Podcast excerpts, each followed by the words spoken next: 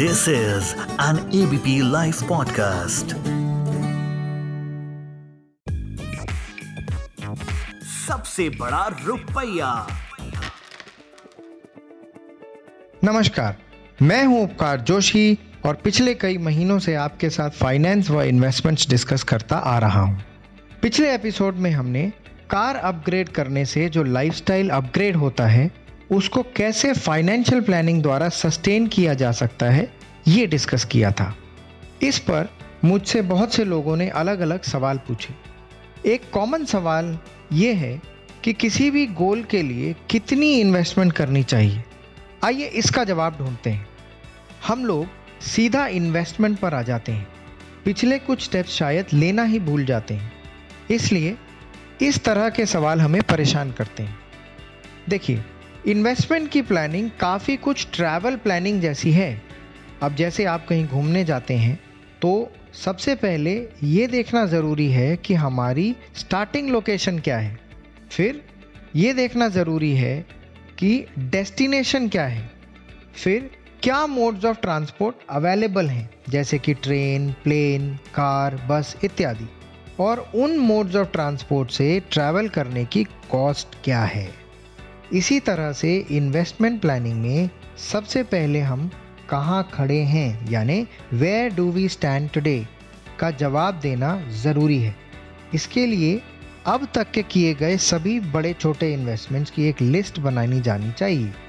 इसके अलावा हमारी कमाई सभी सोर्सेज से, जैसे कि rental income salary interest dividend etcetera और खर्चों की एक डिटेल्ड लिस्ट बनानी चाहिए। साथ ही अब तक के लिए गए सभी कर्जों, जैसे कि car loan, home loan, credit card loan इत्यादि, की भी एक लिस्ट ज़रूरी है। इस एक्सरसाइज के बाद हम अपनी करेंट पोजीशन का पता लगा सकते हैं। करेंट फाइनेंशियल पोजीशन जानने के बाद अगले स्टेप में कहाँ जाना है, यानी फाइनेंशियल गोल्स लिख लेना ज़रूरी है। हालाँकि ये गोल्स सभी के लिए अलग अलग होंगे।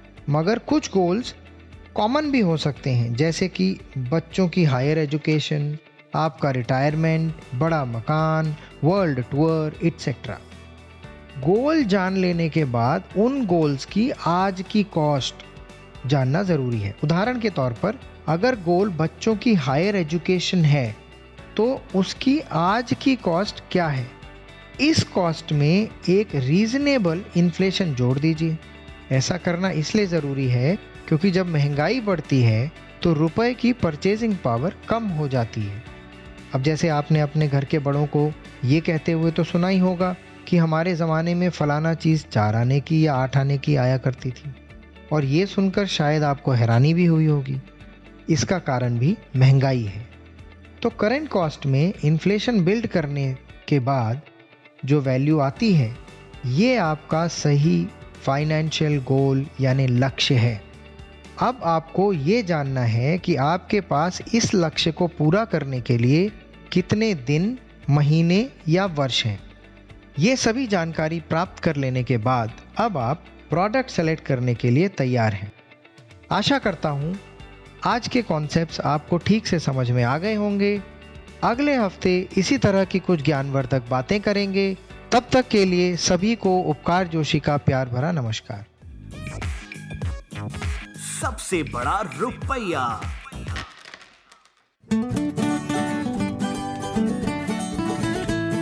This is an ABP live podcast